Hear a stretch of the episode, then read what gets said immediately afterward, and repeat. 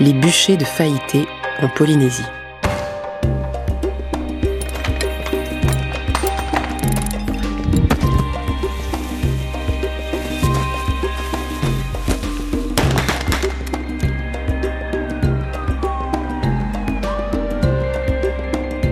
Vous écoutez Archipel du crime.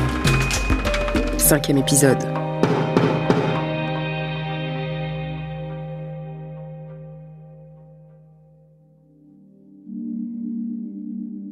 C'est le premier jour d'audience. Les 24 accusés entrent dans le prétoire.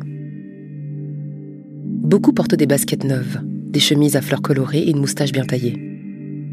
Les accusés sont si nombreux qu'il a fallu bricoler un box géant. Ils occupent trois bancs à eux tout seuls. Certains sont menottés. Les gendarmes, dans leur costume beige, libèrent leurs poignets.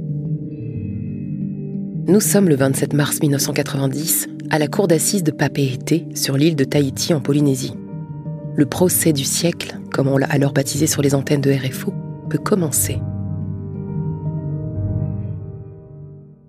À les regarder, c'est difficile d'imaginer que deux ans et demi plus tôt, ces 24 Polynésiens, au regard si doux, ont torturé, tué et brûlé six personnes, et ce au prétexte qu'ils voulaient chasser le diable de leur île. Ces scènes d'horreur se sont déroulées à près de 500 km à l'est de Tahiti, à Faété, un tout petit atoll de 9 km pour 180 habitants dans l'archipel de Tuamotu. Depuis les journées des 2, 3 et 4 septembre 1987, adieu la carte postale de paradis paisible, avec son lagon cerclé de corail, ses poissons et ses noix de coco à profusion l'île n'est désormais connue que pour ses macabres bûchers. Nous allons tâcher de comprendre comment s'est noué le fait divers le plus retentissant des Tuamotu. Un fait divers où se mêlent isolement insulaire, religion et dérives mystiques. Le procès des 24 hallucinés de Fahaïté s'est ouvert à Papeete. Ils sont accusés d'avoir jeté au bûcher six habitants de l'atoll au cours d'une crise de fanatisme digne de l'Inquisition. L'un d'entre eux a envoyé sa propre mère au bûcher. Une correspondance de Tahiti. La lecture de l'acte d'accusation restera sans doute comme l'un des moments les plus longs, les plus pénibles de ce procès. Louis Tissier, le greffier, d'une voix volontairement neutre, pendant deux heures, fera le récit hallucinant de ces trois jours du mois de septembre, où des pêcheurs, des agriculteurs, un employé de poste, des marins, dans un état, semble-t-il, de démence mystique, ont accumulé les meurtres et coups mortels, après leur avoir fait subir de cruelles violences, strangulations, objets forcés dans la gorge, gestes d'exorcisme, et enfin le bûcher, où trois de ces victimes seront jetées vivantes. Tous ces inculpés, âgés de moins de 30 ans, ont eu pour la plupart une enfance normale, une courte scolarité, mais étaient, semble-t-il, heureux dans leur métier comme dans leur famille. Et rien dans leur existence ne pouvait laisser prévoir que 24 braves Pomotou de Fayeté seraient un jour dans le box des accusés à Papété pour répondre du meurtre de six de leurs compatriotes et écouter tête baissée le récit d'un drame dont ils ont été les principaux acteurs. Les faits ont beau être effroyables, la défense a prévu de demander l'acquittement. Les avocats des accusés comptent bien démontrer que pendant ces trois jours, les 24 hommes n'étaient pas dans leur état normal. En plaidant l'illumination furieuse, ils espèrent convaincre les jurés que ces habitants de Faïté étaient sous l'emprise d'une hystérie mystique. Les avocats cherchent en effet à faire valoir un article du Code pénal qui prévoit qu'il n'y a pas crime lorsque l'auteur a agi en état de démence ou sous la contrainte d'une force irrésistible. Mais ces 24 Polynésiens sont-ils vraiment devenus fous les 2, 3 et 4 septembre 1987 Au point de brûler 6 dès l'heure L'avocat général, on le verra plus tard, n'est pas de cet avis. Devant la cour d'assises de Papeete, au printemps 1990, moins de trois ans après les faits donc, il n'y a que des hommes sur les bancs des accusés. Mais cette histoire commence quand trois femmes débarquent à Faïté en août 1987. Trois mystérieuses prédicatrices. Parmi elles, il y a Sylvia Alexandre. Elle arrive de Tahiti, elle a une cinquantaine d'années, elle est employée de bureau dans un hôpital. Elle est pieuse, très pieuse. Il faut garder en tête que les Polynésiens ont toujours été très religieux. Ils croyaient en de nombreuses divinités bien avant l'arrivée des premiers missionnaires. Ces derniers ont trouvé là, à la fin du XVIIIe siècle, un terreau favorable pour enraciner la foi chrétienne. Faïté s'affiche d'ailleurs comme catholique depuis 1849. La date est même gravée sur une grande croix près du débarcadère. Mais Sylvia Alexandre, elle, va plus loin. Depuis quelques années, elle évolue dans des groupes de prière développés par le Renouveau charismatique. C'est un courant officiel de l'Église catholique. À l'époque, il connaît un succès important dans toute la Polynésie. Les fidèles du renouveau charismatique ressemblent beaucoup aux évangélistes pentecôtistes. Ils sont très démonstratifs dans leurs prières et invoquent constamment l'Esprit Saint. Sur l'île de Tahiti, où elle a animé pendant un temps son propre groupe de prière, Sylvia Alexandre est devenue célèbre pour ses transes et ses visions. Bien aidée par le rhum et la bière, il faut dire. Le père Hubert, qui est le responsable du renouveau charismatique en Polynésie, lui a demandé d'arrêter. Il la trouve trop extrême mais rien ne semble stopper Sylvia la rebelle. Dans la commune d'Aroué, où elle vit, elle ouvre sa maison, son faré, comme on dit en Polynésie, aux malades. La rumeur dit qu'il arrive même que certains guérissent.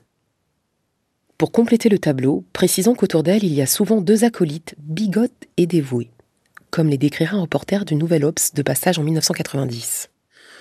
Le journaliste ajoute que Raeva et Avelina ne prient pas beaucoup, mais s'occupent volontiers de laver le linge et de faire à manger.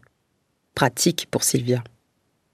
Jusqu'à ce jour d'été 1987, où elle aurait eu la vision que voilà.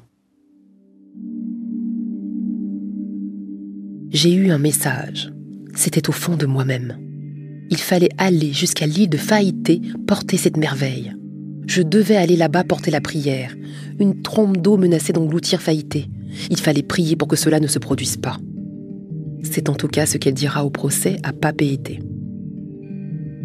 Très vite, Sylvia, Raeva et Avelina mettent le cap sur l'archipel des Tuamutu. Il n'y a pas d'aérodrome sur Faïté. Elles prennent donc un bateau. Nous sommes le 3 août. Sur cette langue de sable lilliputienne, qui reçoit d'ordinaire peu de visites, leur arrivée est exceptionnelle. Il se murmure que trois prêtresses vont débarquer mais qui sont ces femmes qui disent avoir un message à délivrer? Pour mesurer ce que pouvait représenter leur venue, il faut avoir à l'esprit ce qui était faillité dans les années 1980.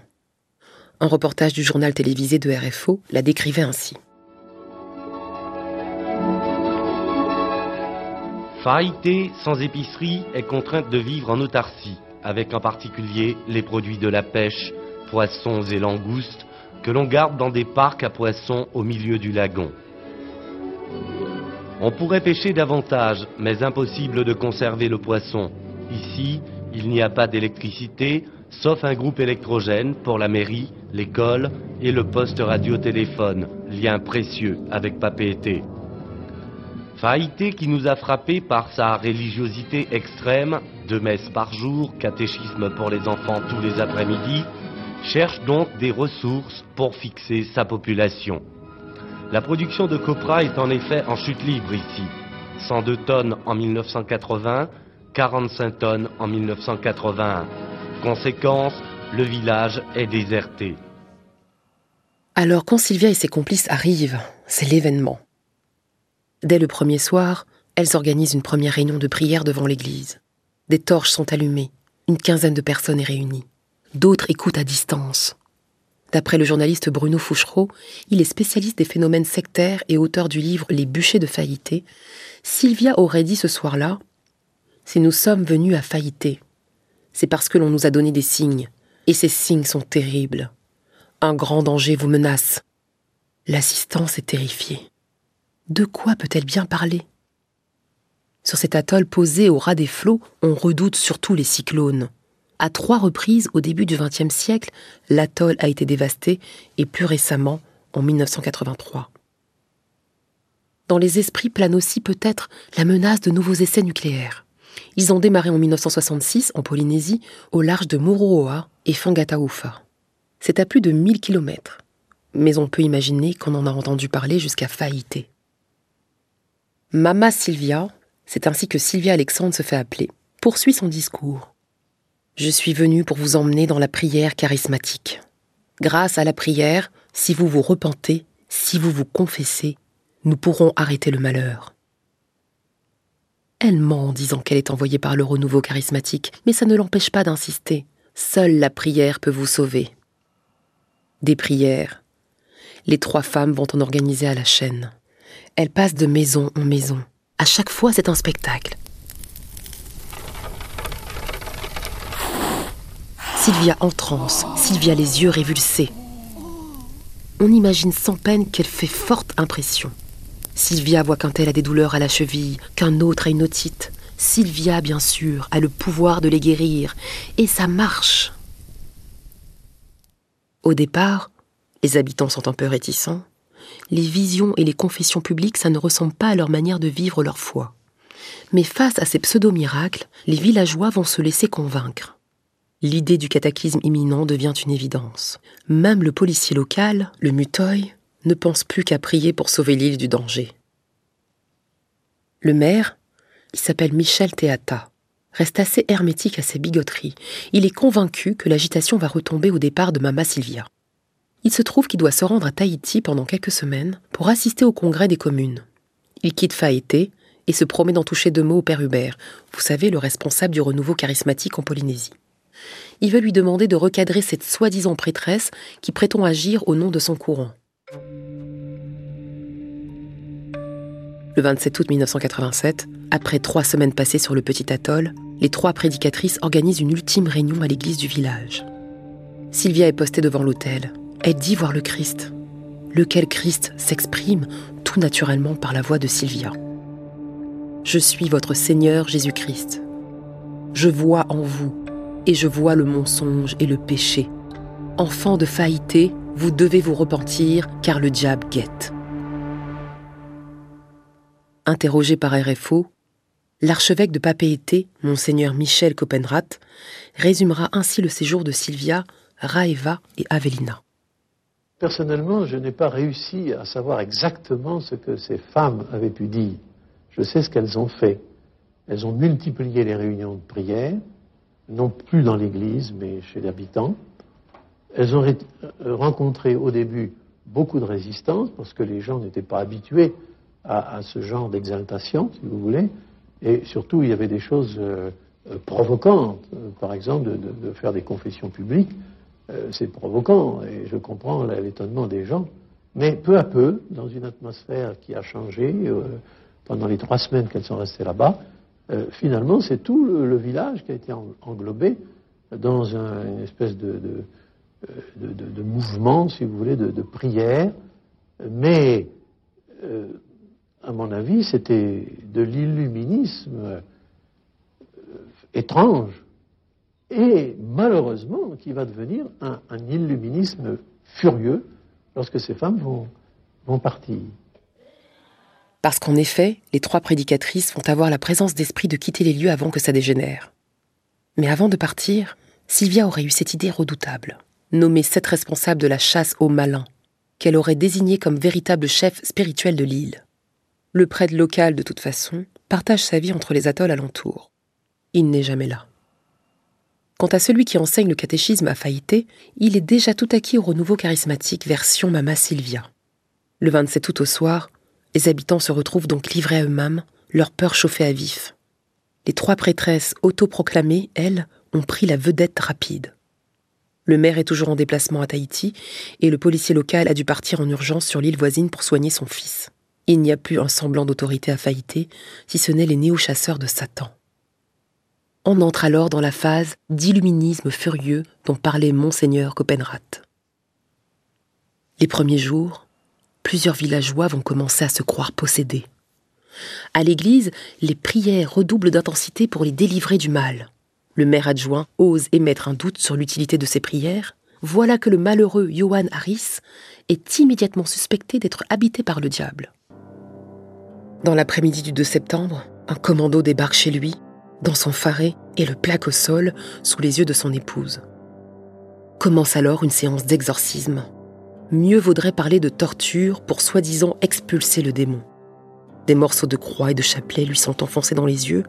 Il est roué de coups. Ils sont six ou sept à s'acharner sur lui.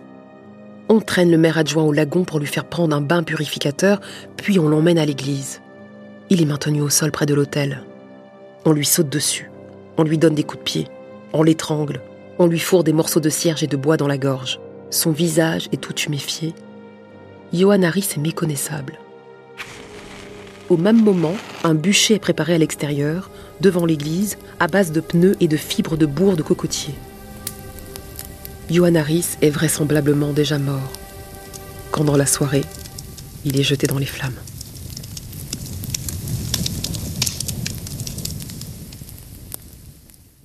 Ce même soir, Tao Tutokoragi, lui, est bien vivant quand il est porté au bûcher, comme au temps des procès en sorcellerie. Celui qui prend les décisions, c'est le cultivateur François Mawati, 22 ans, exorciste en chef. Il est assisté par deux autres meneurs, Léonard Toufaounui, pêcheur, et Paul Teiva, gérant des postes. 26 ans tous les deux, ces trois-là entraînent tous les autres. Ceux qui ne cautionnent pas ces atrocités n'osent pas s'interposer, de peur d'y passer à leur tour. Le tout jeune directeur de l'école communale, par exemple, est pris de panique. Au lendemain des premiers bûchers, il se rend à la poste où se trouve l'unique téléphone. Il parvient à avertir le maire que quelque chose ne tourne pas rond à Faïté. Mais la conversation est coupée. La bande de François Maouati veille au grain. L'instituteur s'entend dire qu'il ferait mieux de ne pas s'en mêler. Pendant ce temps, à Tahiti, le maire comprend qu'il faut rentrer vite. Mais dans ces îles du Pacifique éloignées de plusieurs centaines de kilomètres, vite, c'est compliqué. Le départ n'est fixé qu'au lendemain. Entre-temps, quatre autres victimes vont mourir brûlées. Ce qui leur arrive est relaté par le colonel Nicolas Spillman, auteur d'un livre sur la gendarmerie en Polynésie. Il a beaucoup travaillé à partir d'archives. Le jeudi 3 septembre, Sirenia Teata, sœur du maire, vieille femme malade, est elle aussi livrée vivante aux flammes par son propre fils Tavita Tapi, un robuste pêcheur. Hilar, il dira ces mots en jetant sa mère au feu. Dégage, Satan. Dans la foulée, Pai, on l'appelle le vieux paille, paraît étrange et s'oppose aux prières. Une chasse à l'homme est organisée, toujours commanditée par François Mawati, pailles est battu, soi-disant purifié dans les eaux du lagon, puis étranglé et jeté au feu. Dans son livre, le colonel de gendarmerie Nicolas Spillman poursuit Vendredi 4 septembre, c'est au tour de Uatea Ragivaru d'être battu, traîné par le cou au bout d'une corde sur plus de 400 mètres, avant d'être chargé, vraisemblablement mort, dans un camion où il sera rejoint bientôt par Simone Teata, sœur du maire et épouse de Uri Pai, bien vivante, elle. Tous les deux sont alors livrés aux flammes, Simone Teata étant portée sur le bûcher par son propre frère William. À l'approche du brasier, Simone Teata aurait lancé Si j'ai péché, je veux bien être puni par Dieu, mais pas par vous. L'Holocauste. C'est ainsi que le qualifiera la dépêche de Tahiti. Prend fin le 4 septembre au retour du maire. Il est accompagné du père Hubert, d'un médecin et des gendarmes. D'autres habitants étaient promis aux flammes dans l'après-midi, le maire aussi d'ailleurs. Mais le docteur administre des doses de tranquillisants à la population et les gendarmes commencent à mener l'enquête.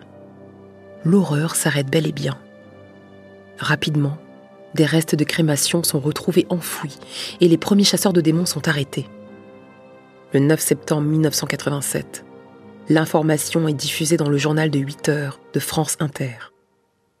L'instruction conduite ici à Papété par le juge Gatti a donc débouché sur les inculpations de 10 personnes. Il s'agit pour la plupart d'originaires de l'atoll de Faïté.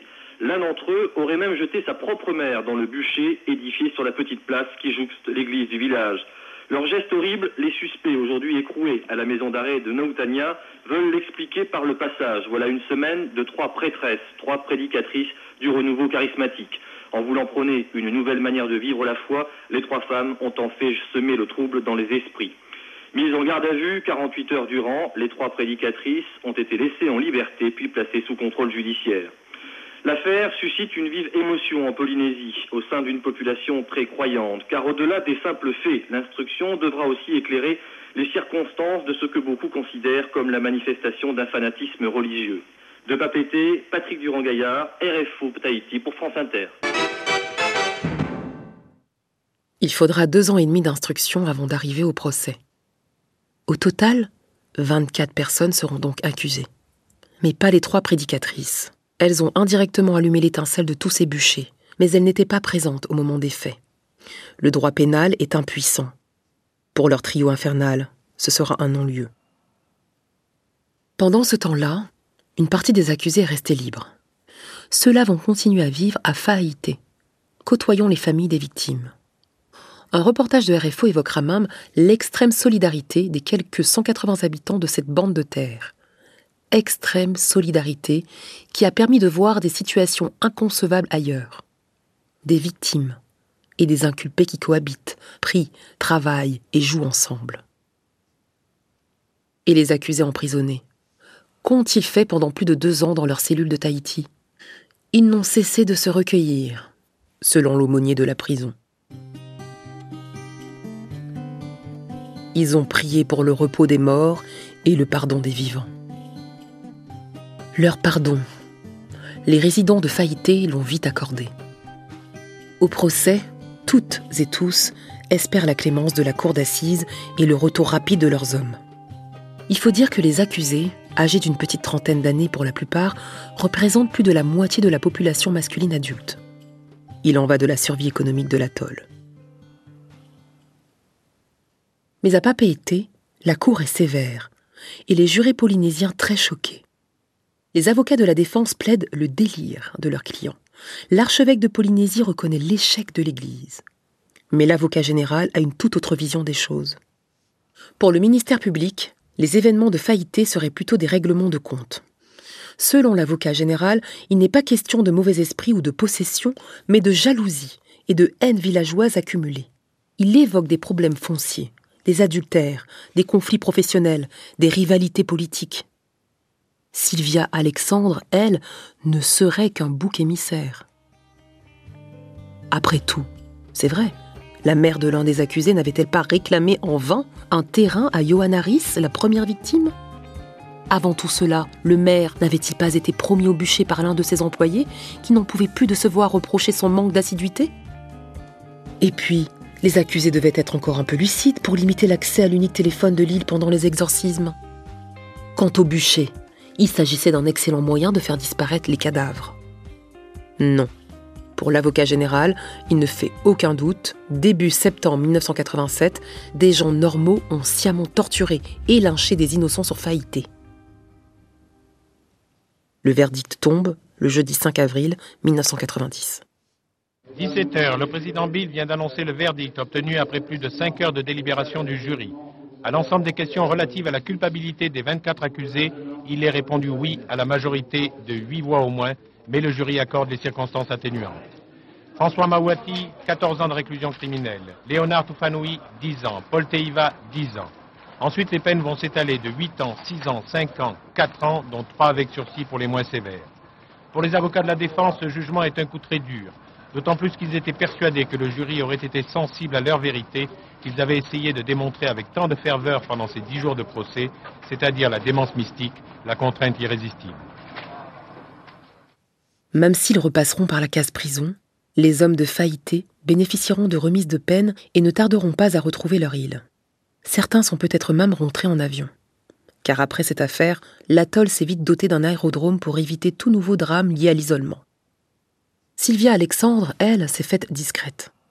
Sans doute a-t-elle retrouvé la vie qu'elle menait avant à Aroué, sur l'île de Tahiti. Tout au long du procès, elle n'a jamais dévié de sa ligne.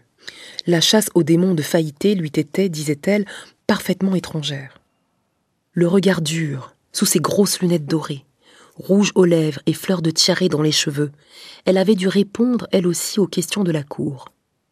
Le journal Le Monde avait rapporté la scène.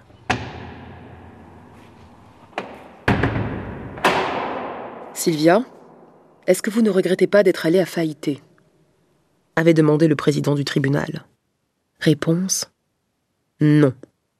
Alors l'un des accusés s'était levé et il avait demandé Dis-moi, Sylvia, pourquoi as-tu fait cela à notre île? Je vais te répondre. Je n'ai pas fait de mal à ton île. Je vous ai aimés comme des frères et sœurs. Ce sera la dernière déclaration publique de la prêtresse autoproclamée de faillité.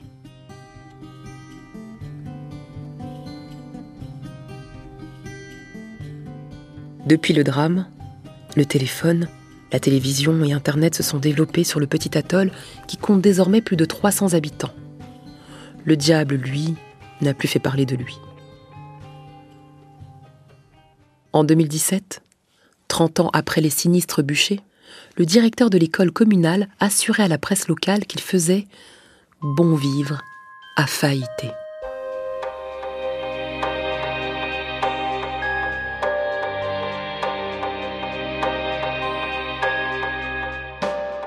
Venez d'écouter Archipel du crime.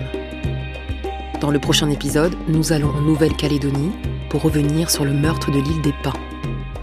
Archipel du crime est une production originale d'Initial Studio avec la participation de France Télévisions. Elle a été écrite par Léa Santacross, réalisée, montée et mixée par Arnaud Forest et Karen Bunn. La musique et le sound design sont signés Samuel Hirsch. La production et la direction éditoriale ont été assurées par Elisa Mignot, la production déléguée par Marc Silam. Et c'est la voix de Stana Romiak qui vous a raconté cette histoire. Avec la participation de Patrice et Lydie Kozak.